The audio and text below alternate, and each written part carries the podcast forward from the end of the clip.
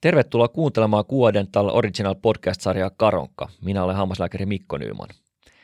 Tänään meillä on haastateltavana Helsingin yliopistosta joulukuussa 2020 väitellyt naistentautien ja synnytyksen erikoislääkäri Pia Halonen. Pia väitöskirjan aihe on Lichen Sclerosis and Lichen Planus in Women, Incidence, Risk of Cancer and Causes of Death. Tervetuloa Pia ja kiitos kun suostut haastatteluun. Kiitoksia. Kiitos kutsusta. On mahtavaa, jännittävää olla täällä. Okei, aloitetaan siitä, että kerro hieman itsestäsi. Sinä et olekaan hammaslääkäri, niin kuin monet muut täällä on ollut, niin kerro vähän, mikä, mikä ala ja, ja, ja kuka olet, mistä tulet? No, peruskoulutukselta niin mä oon tosiaankin lääkäri. Mä oon valmistunut Helsingin yliopistosta vuonna 2007 ja aika nopeasti sen valmistumisen jälkeen lähdin sitten tekemään erikoistumista naisten tauteihin ja synnytyksiin. Ja erikoislääkäriksi mä oon valmistunut 2019, eli pari vuotta on ollut nyt sitten kynekologina töissä. Ja väitöskirjaprojekti tuli mukaan, alkoikohan se mun mielestä vuonna 2013 ja sitten päättyi nyt tosiaan ennen joulua tuohon väitöstilaisuuteen. Okei. Missä tota, tällä hetkellä työskentelet? Oletko julkisella vai yksityisellä puolella? No mä oon julkisella puolella, mä oon HUSissa töissä kahdessa paikassa, eli mun päätyö on Hyvinkään sairaalassa, missä mä teen vähän kaikkea tähän mun erikoisalaan liittyvää työtä. Ja sitten sen lisäksi nyt oikeastaan tämän väitöskirjaprojektinkin myötä mä oon aina kerran viikossa tuolla Hyksin naisten tautien poliklinikalla pidän tämmöistä nimenomaan ulkosynnytin alueen ihomuutoksiin erikoistunutta poliklinikkaa. Mennään sitten vähän siihen väitöskirjaprojektiin ja kerroitkin, että 2013 se homma alkoi, mutta mistä se lähti kaikki liikenteeseen? Miksi päätit lähteä tutkimaan? No se oli ihan, ihan täysi sattuma. Mä olin aina ajatellut varmaan jo lääkiksestä lähtien, että mä oon kliinikko, että mä en tähän, vai, tähän tutkimushommaan lähde ollenkaan mukaan, koska mä jotenkin nautin niin paljon siitä kliinisestä työstä. Mutta sitten silloin vuonna 2003 siinä erikoistumisopintojen yhteydessä mä olin töissä semmoisessa erikoisyksikössä kuin kolposkopiayksikössä, missä siis tutkitaan pääsääntöisesti kaikkia näitä papillomaviruksen aiheuttamia kohdunkaalan muutoksia, mutta sinne tulee ajoittain myös näitä jäkäläpotilaita, eli näitä potilaita, jotka kärsii ulkosynnytialueen vaivoista. Ja siellä, siellä erikoistuva aina työskentelee erikoislääkärin kanssa yhdessä ja silloin satuin olemaan siellä tämän mun yhden ohjaajan eli Maija Jakobsonin kanssa sitten töissä. Ja mua oli aina, aina häirinnyt oikeastaan näissä valko- ja punajäkälissä se, että kuinka tavallaan potilaalle vaarallisia tauteja ne on, että oikeasti aiheuttaako ne syöpää vai ei. Ja kun mä tämän erehdyin Maijalta kysymään, niin siitä meni ehkä semmoinen 2-3 minuuttia, kun Maija oli jo keksinyt tämän projektin ja lähettänyt sähköpostia kaikille muille näille tutkimusryhmän jäsenille ja siitä se sitten lähti se projekti liikkeelle hyvinkin reippaasti. Hienoa. Maija Jakobson oli siis tota ohjaaja. Ketäs muuta siinä tiimissä oli mukana sitten? No mulla on kolme ohjaajaa, eli Maijan lisäksi ää, ohjaajana oli professori Oskari Heikinheimo ja sitten professori Eero Pukkala. Ja sen lisäksi siinä vielä sitten oli oleellisesti mukana THLstä professori Mika Kisler. Okei. Oli toki muitakin henkilöitä, jotka on ollut mukana, mutta pääsääntöisesti me viisi ollaan tätä tehty. Millaista sun kohdalla tämä tutkimustyö oli? No, tota, alkuunhan se olisi hyvinkin outoa. Mä tein sitä iltasin ja viikonloppuisin ja ihmettelin, että mitä mun kuuluu tehdä. Ja näin, mutta matkan varrella toki asiat lähti selkeytymään ja kun alkoi tulee tuloksia, niin siitä sai tietysti lisää vauhtia tähän ja sitten se oikeastaan niin kuin kiihtyi loppua kohden, sitä väitöstä kohden ja koko ajan tuli mielekkäämmäksi ja mielenkiintoisemmaksi ja, ja huipentui tosiaan sitten joulukuussa siihen väitökseen. Eli työn ohessa teit sitä? Joo, mulla on ollut tässä erikoistumisaikana myös kaksi äitiyslomaa, että mä oon kyllä käyttänyt aikaa myös äitiyslomalla hoitovapaalla siihen, mutta myös sitten työn ohessa on tehnyt kyllä. Nyt tässä loppuvaiheessa ehkä on saanut myös sitten töistä vapaata, tutkimusvapaata, sitä tutkimuksen tekoa varten, mikä on tietysti helpottaa asiaa. Tuntuu, että kaikki kliinikot tekevät työn ohessa aina väitöskirjat. Näin, näin, näin, taitaa mennä. Tota, äh, Sitten siitä tutkimustyöstä vielä, minkä tyyppistä tutkimustyötä se on? Ilmeisesti siinä aineistoa eli tietokoneella tehtiin paljon vai? No nämä meidän tutkimukset tässä väitöskirjassa, niin ne on ihan kaikki rekisteritöitä, eli koko aineisto on saatu eri suomalaisista rekistereistä kyllä. Niitä tietoja on yhdistelty ja niiden pohjalta sitten tehty, tehty nämä analyysit, kyllä. Aivan. Joutuiko siinä opettelemaan jotain uusia ohjelmia käyttämään tietokonetta? Kyllä, joo, kyllä. Joutui käymään peruskursseja aiheesta ja sitten kyllä tekemään niitä analyysejäkin kyllä jonkun verran tietokoneella. Just. Tuota, monta julkaisua tässä sun kohdalla oli? Väitöskirjan tuli neljä julkaisua. Meillä oli alun perin ehkä ajatus, että siihen olisi sisältynyt enemmänkin vielä, mutta sitten ajateltiin, että tässä neljässä on riittävästi tätä väitöskirjaa varten, että meillä jatkuu nyt tämä projekti vielä oikeastaan tämän väitöksen jälkeenkin, että julkaistaan sitten toivon mukaan nämä loputkin, loputkin tulokset, kun niitä saadaan. Miten tota apurahapuoli sinun kohdalla meni? No ainahan apurahoja varmaan voisi saada enemmänkin. Kyllä mä olen jonkun verran saanut äm, Helsingin yliopistolta, HUSsilta, sitten muutamalta säätiöltä. Mutta toki onhan tämä tutkimuksen teko semmoinen kallis harrastus, että mm. kyllä sitä on hyvin paljon joutunut tekemään myös ilman rahoitusta. Mm. Joo, ei taida harvemmin on sellainen, että apurahat niin kattaisi oikeasti sen kaiken kyllä. työn, mitä siinä tekee. Että varmaan niin kuin rahan perässä, jos menee, niin kannattaa tehdä mieluummin kliinistä työtä sitten. Näin se, näin se on.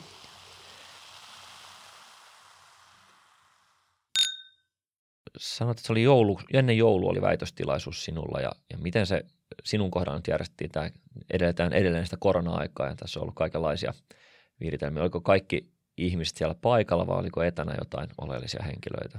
No se oli pääsääntöisesti sitten lopulta etänä, eli siellä oli paikalla tietysti minä ja vastaväittäjä ja kustos. Ja yleisöä oli se, että yhteensä meitä oli se alle kymmenen ihmistä siinä tilassa ja sitten muuten – ihmiset seurasi sitä etänä. Mm. Se oli aika monen jännitysmomentti ihan viimeiseen asti, että miten se järjestyy vai järjestyykö ollenkaan, mutta onneksi se saatiin sitten kuitenkin pidettyä. Mm. Mä en usko, että vielä sinun kohdalla saadaan karonkasta mitään huimia tarinoita. Kaikki karonkat on ollut aika ilmeisesti hyvin suppeita tässä. tässä miten sinun kohdalla No meillä on, ehkä meidän tiedekunnassa on yleensä ollut viime aikoina tapana järjestää tämmöisiä isoja karonkkoja, sata ihmistä mm. plus miinus niin siitä ajatuksesta joutui luopumaan aika nopeasti näiden poikkeusolojen vuoksi. Ja sitten koko ajan se karonkan henkilömäärä supistui ja supistui ja supistui ja lopulta se nyt sitten käytännössä niin kuin käsitti vaan tämän meidän ydinryhmän, että me käytiin syömässä ravintolassa sitten sen väitöstilaisuuden jälkeen ihan tämä ydinporukka ainoastaan. Nyt kun tämä projekti on sinulla takana, niin, niin, niin mikä, mikä koet, että on sulle henkilökohtaisesti suurin hyöty tai oppi tästä tutkimustyöstä? Varmaan siitä on niin kuin useallakin tavalla ollut hyötyä. Kyllä mä näen ihan sen siinä niin kuin kliinisessä työssä, sen tutkimustyön annin. Toki niin kuin erityisesti ää, nyt on helppo kohdata, hoitaa, tutkia juurikin näitä jäkäläsairauspotilaita, mutta tota, eihän mulla peruskoulutuksen jälkeen ollut omasta mielestäni hirveän hyviä valmiuksia esimerkiksi niin kuin arvioida muiden tekemien tutkimusten laatua tai niin kuin kliinistä merkitystä, niin se on semmoinen, mitä ehdottomasti tässä oppii lisää. Ja sitten toki kyllähän tässä tämän tutkimustyön aikana on myös verkostoitunut ihan eri tavalla, erityisesti kansallisesti, mutta myös kansainvälisesti, että hmm. siitä saa kanssa niin kuin sekä niin kuin iloa itselle, mutta että myös apua sitten siihen kliiniseen työhön.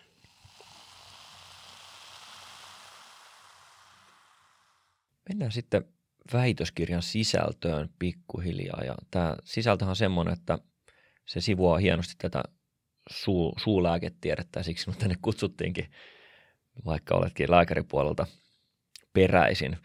Ja abstraktissa mainittiinkin, että semmoiset laajat epidemiologiset tutkimukset puuttuu tästä Kyllä. tästä. Ja, ja, ja, äh, mutta lähdetään siitä, mikä, mikä sinun väitöskirjan tavoite oli? No, tämä tutkimusprojekti nimenomaan lähti siitä liikkeelle, että tarkistettaisiin ne valko- ja punajäkälän syöpäriskit, mistä kirjallisuudessahan on mainintoja jo varmaan 150 vuoden ajalta, mutta kaikki näitä sairauksia koskeva tutkimus, varsinkin jos puhutaan ulkosynnytialueen valkojäkälästä ja punajäkälästä, niin ne potilasmäärät on hyvin pieniä. Niin ajateltiin, että me saadaan merkittävästi isommat määrät potilaita rekistereistä – niin tarkistetaan ne syöpäriskit mm. tosiaan sitä kautta. No sitten toki kun meillä oli tämä aineisto, niin sitä laajennettiin myös siihen kuolleisuuteen, jäkäläpotilaiden kuolleisuuteen, josta ei ole käytännössä mitään aiempaa tutkimustietoa löydettävissä. Ja sitten lisäksi bonuksena laskettiin vielä ne ilmaantuvuudet näille sairauksille. No mitäs valkojäkälä, punajäkälän esiintyvyys, miten se, mitä luokkaa se on? Hirveästi haluaisin kirjoittaa sinne artikkelin, että valko- ja punajäkälä on yleisiä tai harvinaisia, mutta kun meillä ei oikein ole olemassa mitään semmoisia niin viitearvoja tavallaan, että milloin voidaan sanoa, että joku tauti on yleinen tai joku tauti on harvinainen. Kyllähän punajäkälää diagnosoitiin tässä aineistossa enemmän kuin valkojäkälää. Se täytyy tietysti muistaa tästä meidän punajäkälä-kohortista, että näillä potilailla se punajäkälä voi siis sijaita ihan missä vaan elimistössä. Eli sillä diagnoosikoodilla, millä nämä potilaat on haettu hoitoilmoitusrekisteristä, niin se diagnoosikoodihan sisältää periaatteessa kaikki ihon punajäkälät, ulkosynnytialueen punajäkälät ja varmasti myös suun punajäkälää. Tuota, siinä, joo, siinä todettiin, että, että kyseessä olisi niin kuin vaihdevuosi-ikäisten naisten tauti. Mistä joo. se johtuu? No selkeästi niin kuin eniten niitä diagnooseja on tehty viisikymppisille ja vähän sitä vanhemmille naisille. Ja tämähän oli jo se meidän lähtöolettamus aikaisemman kirjallisuuden perusteella. Mm, punajäkälän, valkojäkälän se etiologiahan ei ole selvä. Molemmista sairauksista epäillään, että ne voisivat olla autoimmuunisairauksia – mutta mun käsittääkseni sitä ei ole millään tavalla niin kuin varmaksi todennettu, mutta selkeästi molemmat esiintyy vähän niin kuin samanikäisillä naisilla. Meillä ei nyt ollut miehiä tässä tutkimuksessa ollenkaan mukana tästä mun erikoisalasta ehkä johtuen. Se olisi ollut toisaalta mielenkiintoista ottaa myös miehet mukaan, koska myös ajatellaan, että nämä on selkeästi naisilla tavallisempia tauteja, niin kuin autoimmunisairaudet muutenkin ehkä on äm, niitä esiintyy yleisimmin naisilla, mutta en mä osaa suoraan vastata kysymykseen, että miksi se selkeästi se suurin pulkki näistä diagnooseista on se vaihdevuosi-iän ohittaneilla tai vaihdevuosi-ikäisillä naisilla, mutta selkeästi se tältä näyttää. Puhutaan sitten vähän diagnostiikasta ja mainitsit niistä sudenkuopista erityisesti niin kuin punajäkälän kanssa. Mitä ne sudenkuopat sinun mielestä oleellisimmat on siinä? No nyt mä ehkä parhaiten osaan puhua siitä ulkosynnytialueen ja emättimen punajäkälästä, niin sehän on hirvittävä vaikea diagnoosi tehdä kynekologille. Öm, periaatteessa silloin, jos se aiheuttaa niin kuin hyvin tyypillisen näköisen muutoksen sinne alapäähän, niin sitä voi hyvinkin kliinisesti epäillä. Ulkosynnytialueella ja emättimessähän yleisin tämä punajäkälä alamuoto on se erosiivinen tauti. Että sen lisäksi hän kynekologit saattaa törmätä ää, myös hypertrofiseen ja sitten klassiseen punajäkälään, mutta ne on niin kuin selkeästi enemmän rariteetteja kuin tämä erosiivinen tauti. No naisen alapää saattaa punottaa myös monesta muusta syystä. E, sitten me usein otetaan diagnoosin varmistamiseksi koepaloja, mutta sitten taas se histologiakaan ei ole tässä mikä oikotie onneen, että hyvin paljon saadaan epäspesifiä vastausta – niin se, että kuinka luotettavasti ja hyvin me päästään siihen diagnoosiin, niin se on aika epävarmaa. Se voi vaatia toistuvia käyntejä ja pitkää seurantaa. Nythän yritetään luoda tämmöisiä kansainvälisiä kriteeristöjä punajäkälälle, ulkosynnytialueen punajäkälälle ja siis muidenkin esimerkiksi suun punajäkälälle, just että pystyttäisiin enemmän ja varmemmin niin kuin diagnosoimaan yhtenevästi näitä tauteja. Mm suussahan semmoinen hankaluus on usein, että punajakälä ja liikkenoidin reaktio, niitä on aika hankala erottaa kliinisesti tai sitten myöskään edes histologisesti. Nyt itse en tiedä, onko liikkenoidin reaktio mahdollinen myös alapäässä samalla tavalla kuin yläpäässä? No se on ehkä se yleisin histologinen vastaus, mikä me saadaan näistä punajäkälä epäilyistä, kun me otetaan koepaloja. Äärimmäisen harvoin siinä ihan suoraan sanotaan, että se on punajäkälä, myös patologin mielestä. Käytännössä, käytännön työssä, jos mulla on potilas, jolla on niin kuin kliinisesti punajäkälän sopiva löydös ja histologiassa liikkeenoidireaktio, niin kyllä mä sitten lähden häntä hoitamaan punajäkälä potilaan. Tota, tiedätkö, onko, onko suussa valkojäkälää? No törmäsin tällaiseen aika tuoreeseen suomalaiseen tutkimukseen tässä tämän projektin kuluessa, jossa he oli tehnyt vähän niin kuin kirjallisuuskatsauksen ja esitteli mun mielestä pari omaakin potilasta, joilla olisi histologisesti varmennettu valkojäkälä suulimakalvolla. Mutta tämä potilasmäärä tässä katsauksessa, niin se oli mun mielestä jotain kymmeniä. Eli sen perusteellahan se on hyvin harvinainen. No sitten voisi tietysti ajatella vähän niin kuin analogisesti, että miten sitten vakinassa, onko valkojäkälää. Siitä on myös olemassa ihan niin kuin yksittäisiä tapausselostuksia kirjallisuudessa. Ja nämäkin valkojäkäläpotilaat sen tapausselostuksen mukaan on sellaisia, joilla on siellä kynekologisella alueella laskeuma, mikä siis tarkoittaa sitä, että emättimen limakalvo pullistuu. Äh, ihan sinne niin kuin emättimen suuaukon ulkopuolelle ja silloinhan yleensä se limakalvo alkaa keratinisoitua, koska se on kosketuksissa niin kuin tavallaan ulkomaailmaan, mitä sen ei kuuluisi olla. Ja se valkojäkälä on todettu siinä keratinisoituneella alueella. Eli kyllä niin kuin kynekologiassa me ajatellaan, että vakinassa emättimessä ei pitäisi olla valkojäkälää, mutta toisaalta sitten näitä tapausselostuksia on jonkun verran myös suunlimaa kalvolla. Mm. Se on hyvin mielenkiintoista kyllä.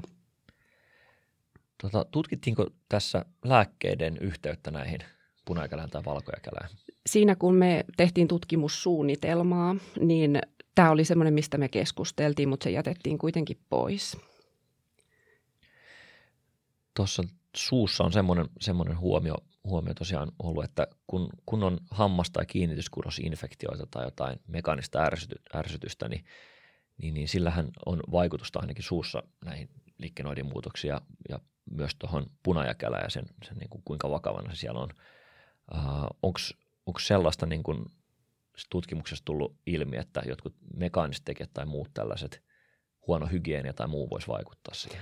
No se on mun mielestä hirveän mielenkiintoinen, kun on joutunut nyt lukemaan näitä suun alueen artikkeleja myös tämän tutkimuksen puitteissa, että siellä hirveästi just painotetaan sitä, että pitää ihan siinä ensi tilassa kun punajäkälää epäillään, niin pitää juuri kiinnittää huomio siihen, että pois sulkea kaikki, että se johtuisi jostain lääkkeestä tai se johtuisi jostain paikasta suussa tai jostain tällaisesta. Ja sitten tavallaan meidän kylekologian puolella se on, siihen ei samalla tavalla kiinnitetä huomiota. Sitä mä oon monesti miettinytkin, että pitäisikö meidän enemmän keskittyä siihen, että poissuljettaisiin nimenomaan sitä, että voiko se olla se mahdollinen punajäkälä, voiko se ollakin joku vaikka lääkeainereaktio. Kyllä mä pyrin kanssa kliinisessä työssä tekemään sitä, mutta että ei meillä niin kuin selkeätä mitään näyttöä, ainakaan tämän tutkimuksen perusteella ei pystytä sanomaan, että siinä olisi joku tällainen etiologinen tekijä siinä – ulkosyntialueen tai emättimen punajäkälässä. Tota, oliko siinä tutkimuksessa jotenkin huomioitu potilaat, jotka käyttää runsaasti alkoholia tai tupakkaa? Tai oikeastaan vaikuttaako ne gynekologisella alueella samalla tavalla kuin ne suussa voi vaikuttaa näihin? Ää, no jo edelleenkin se, kun näitä suun alueen artikkeleja on joutunut mm. lukemaan, niin sehän on semmoinen niin tekijä, mikä korostuu siellä, että se mm. täytyisi aina jollain tavalla ottaa huomioon. Ähm, ei ehkä samalla tavalla korostu niin kuin kynekologisella puolella, mutta eikä me myöskään siis näiden rekisteriaineistojen puitteissa pystytty sitä millään tavalla huomioimaan, mutta tietysti epäsuorasti voi päätellä näistä meidän tutkimustuloksista, että koska ähm, punajäkäläpotilailla kuolle, ää, anteeksi, toi keuhkosyövä ilmaantuvuus oli jonkun verran väestöä korkeampi, niin voisi ajatella, että nämä meidän kohortin naiset ehkä saattaa tupakoida jonkun verran enemmän kuin väestö keskimäärin. Ja sitten alkoholista muistaakseni nyt kannattaisi ehkä muistaa omat tutkimustuloksensa, mutta mun mielestä kuolleisuus näihin alkoholista johtuviin syihin ei ollut mitenkään sitten väestöstä koholla. Eli siitä voisi myös epäsuorasti päätellä, että näiden meidän kohortin naisten alkoholin käyttö ei eroa väestön vastaavasta.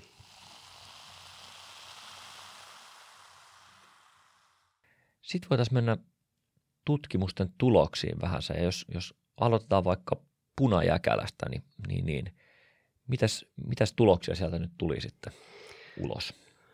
No jos aloitetaan niistä syöpäriskeistä, niin selkeästi siinä kohortissa korostuu niiden alueiden syöpäriskit, millä se limakalvoilla se punajäkälä on. Eli kaikki suun, suun alueen syöpäriskit oli väestöön verrattuna koholla – Sama myös nielussa ja kurkun päässä ja ruokatorvessa.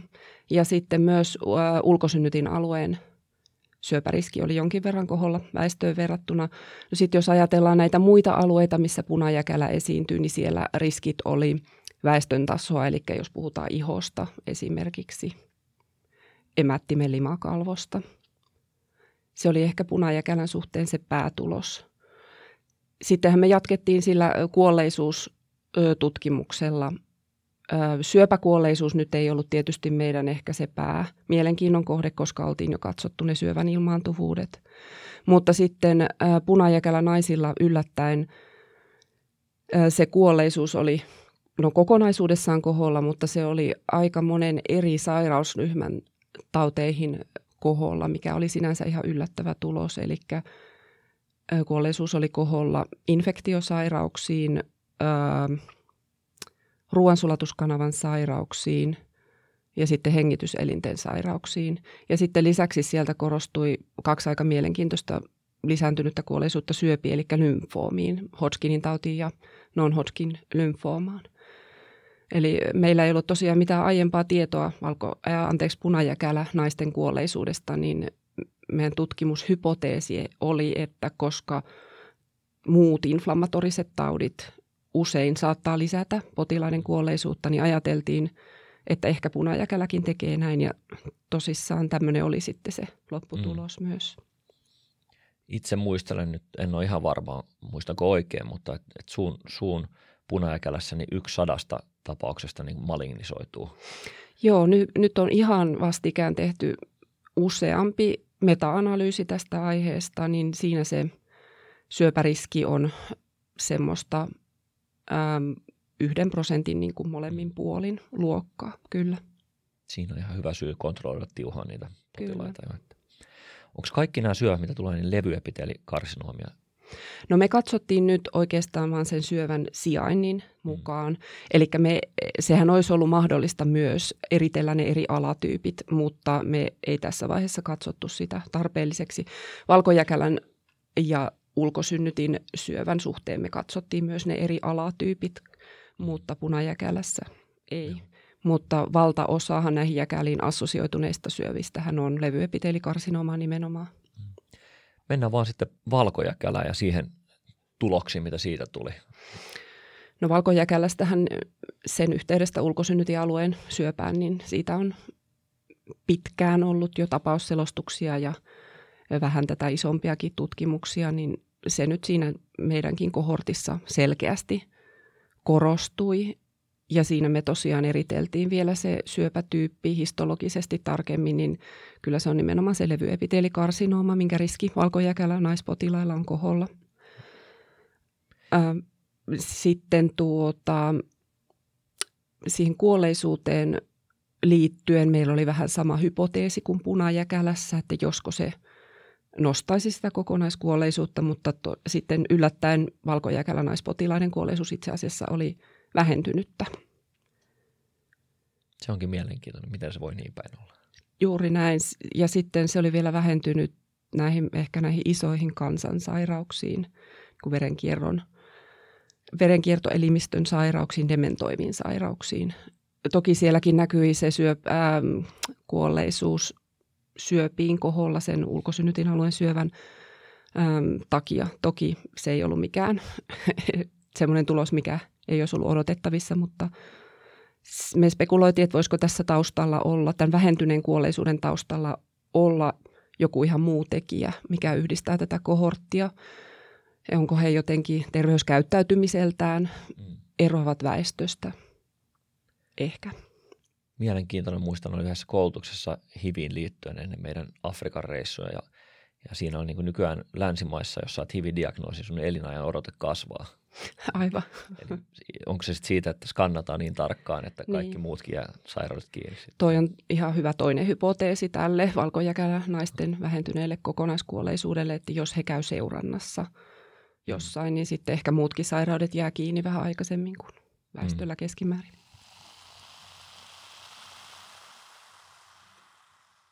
Sitten voitaisiin pikkusen alkaa vetää yhteen. Ja tässä yhteenveto-osiossakin nyt painotan sitä suuta, suuta ja hienosti olet suoriutunut tässä tähän mennessä, vaikka ehkä ihan, ihan sun tonttia on, mutta, mutta nämä kuitenkin linkittyy vahvasti toisiinsa ja sen takia koetaan, että tämä on tärkeä, tärkeä aihe jutella myös täällä, tällä foorumilla.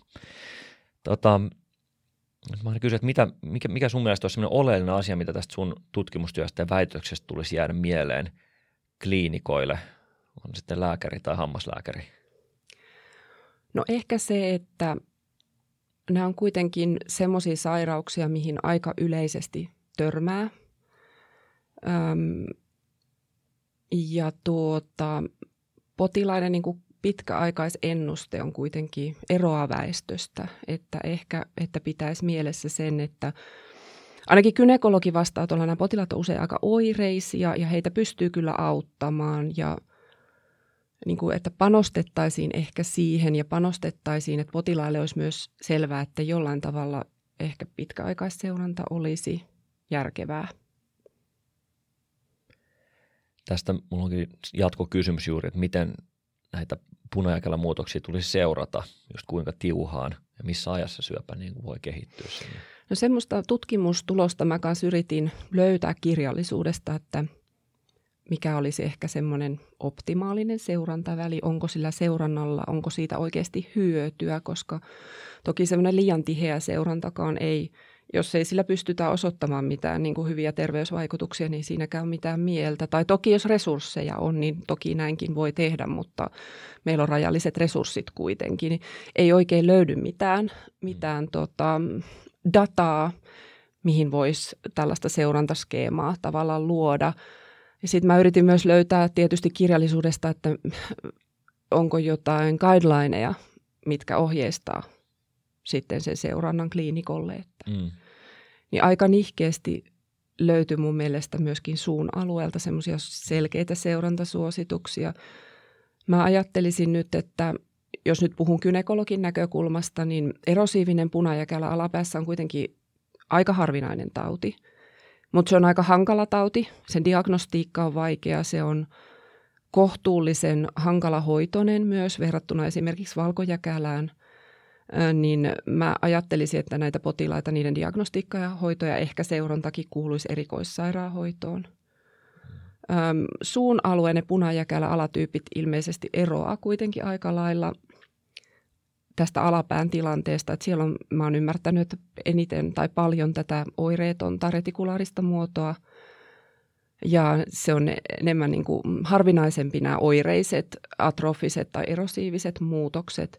Mä ehkä niin kuin erottaisin tai niputtaisin ehkä samaan juurikin niin kuin alapäässäkin tämä erosiivisen ja sitten suussa erosiivisen ja atrofisen muodon, että ehkä ne on semmoisia potilaita, joita pitää niin kuin tiuhemmin ja yksilöllisesti toki, mutta tiuhemmin seurata ja ehkä erikoissairaanhoitotasollakin mm. jopa. Mutta retikulaarinen punajäkälä, siihen mä en oikein ehkä osaa ottaa mm. kantaa, kun se on kynekologin näkökulmasta väärän pään punajäkälä, mutta että mm. olisiko se kuitenkin käyttäytymiseltään jollain tavalla benignimpi verrattuna näihin erosiivisiin tauteihin. Joo. Jos tämmöinen erosiivinen muutos on, niin kuinka tiuhaan sitä kuinka tiuhaan sinä seuraat potilasta? Suun puolella usein otetaan puoli vuotta, vuosi niin kuin maksimissa, että sen, sen verran tiuhaan pitäisi katsoa aina. No silloin kun se niin kuin diagnosoidaan se tauti, niin yleensä kun aloitetaan hoito, niin ensimmäinen kontrolli olisi tavallaan, sanotaanko siinä 3-6 kuukauden kuluttua mm. siitä hoidon aloituksesta, ja sitten kun se tauti ikään kuin saadaan hyvään tilanteeseen, niin kyllä mä sitten yleensä pyydän potilaat puolen vuoden tai sitten vuoden päästä uudestaan. Joo, oikeastaan mäkin tarkoitan just sitä, että sit kun se on niinku balanssissa, niin sit se on Joo. puoli vuotta vuosi totta kai, Joo, sitä saada kyllä. hallintaan. Tota, äh, onko jotain tässä semmoisia erityisiä potilasryhmiä, ketä olisi syytä ehkä seurata sit vielä normaalia tiuhempaan? No sitähän on paljon kanssa kirjallisuudessa tutkittu, että olisiko joku markkeri, joku vaikka kliininen tekijä tai joku histologinen markkeri olemassa, että me voitaisiin löytää ne potilaat, joilla olisi vaikka se isompi syöpäriski. Kuitenkin kaiken kaikkiaanhan näitä valko- ja punajäkäläpotilaita on paljon. Niin miten me siitä joukosta pystyttäisiin ikään kuin seulomaan semmoiset, jotka on niin kuin suuremmassa riskissä, niin ei sellaisia toistaiseksi ole niin kuin kliinisessä käytössä eikä oikein niin kuin tutkimuskäytössäkään mitään niin kuin hyvää. Että kyllä se niin kuin hyvin yksilöllisesti tavallaan ehkä Mm. täytyy miettiä. Täytyy siis punajäkälästä vielä ehkä sen verran sanoa, että mulla on jonkun verran semmoisia potilaita, jotka, joilla se tauti on monessa paikassa ihan selvästi. No suu- ja genitaalialue punajäkälähän selkeästi assosioituu, että potilaat, nämä on usein sitten kyllä hammaslääkärin hoidossa, mutta sitten he myös saattaa, kun potilaalta kysyy, että onko vaikka nielemisvaikeuksia tai onko oireita korvissa tai muuta, niin sitten potilas saattaakin kertoa tai sairauskertomuksista löytyykin tieto, että hän on käynyt äärimmäisen hankalan kuiva silmäsyyden vuoksi vaikka Mm. silmälääkärissä yliopistosairaalassa. Niin, niin ehkä sitten mä kehotan näitä potilaita aina ottamaan sen puheeksi siellä, kun he käy muilla erikoisalueilla, että voisiko tämä johtua punajäkälästä. Usein potilaat on sitä kysynyt, mutta he sanoo, että heille on sanottu jyrkkä ei, Mm. että ei voi olla korvakäytävässä punajäkälää, mutta että tämmöinen ehkä tämä potilasryhmä, joilla se niin kuin selkeästi on monessa eri paikassa keholla, niin ne on ehkä sellaisia, jotka niin kuin vaatii vähän semmoista erityishuomiota. Mm. Tässä mä olisin miettinyt niin kuin yhteistyötä muutenkin eri alojen välillä, lääkärit, hammaslääkärit ja lääkärien muut erikoisalat tietenkin, niin kun esimerkiksi hammaslääkäri nyt ottaa biopsian suusta ja sieltä saadaan diagnoosi tulos, niin toki kannan kauttahan nyt välittyy tieto, mutta se välillä kyselee potilalta on hirveän hyödyllistä, että, he, että se just se tieto olisi jo, että okei, että hän tiedetään, että hänellä on punajäkälä, ja sitten kun suussa on muutos, niin voidaan niin kuin Niin, olettaa ainakin, että tämä saattaisi olla myös sitä punajäkälää. kyllähän se nostaa sitä todennäköisyyttä ihan merkittävästi se, että toisella alueella on se punajäkälä diagnosoitu. Onneksi välillä näkee Mm. ne biopsiavastaukset, mutta ei toki aina. Mm. Aivan. Tuossa just, just mietin sellaista, että yksi potilas on itsellä, jolla on to, todella se punajakela aika hankala, hankala semmoinen, että joutuu käyttämään aika tiuhan lääkkeitä, jolla sen saa kyllä sitten rauhoitettua, mutta mietin juuri sitten, että onko hänen niin kuin hoitava lääkäri tai missä hän käykään sitten muuten, niin tietoinen edes asiasta, että voiko hän olla sitten samaa ongelmaa muuallakin. Tiedähän. Niin sen takia mä oon usein tätä ehkä korostanut sille potilaalle, koska niin kun jotenkin tuntuu, että ehkä en mä tiedä kuinka vihkiytyneitä vaikka gastroenterologit, jotka tekee siis vaikka ruokatorven mahalaukun tähystyksiä, kuinka vihkiytyneitä he on oikeasti siihen punajäkälän diagnostiikkaan vaikka sillä alueella. Meillä ei ole juuri minkäänlaista yhteistyötä, että, että sitten mä saatan lähettää potilaan toiselle erikoisalalle mut, ja sitten tietysti näen sen tekstin, mitä siellä on tehty jälkeenpäin, mutta että ei me niinku juurikaan ehkä kommunikoida keskenämme, mikä Aivan. olisi näiden erityisen hankalahoitoisten potilaiden kohdalla tietysti toivottavaa. Iso kiitos haastattelusta, Pia. Oli mielenkiintoista kuulla vähän se eri, eri alan spesialistilta tästä meidänkin tonttiin hipovaa aihetta. Ja tässä vaiheessa pitää myös kiittää dosentti Jaana Rautavaa avusta tässä. Hän, hän pikkasen tuohon vinkkasi mulle hyviä kysymyksiä tähän, kun on, on osittain hänen, hänen osaamisaluetta myös. Että toivottavasti saatiin hyviä, hyviä kysymyksiä, hyviä vastauksia muidenkin mielestä. Seuraavana vieraana meillä onkin sitten Helsingin yliopistosta väitellyt terveydenhuollon erikoishammaslääkäri Teija Raivisto parin viikon päästä. Kuulemiin.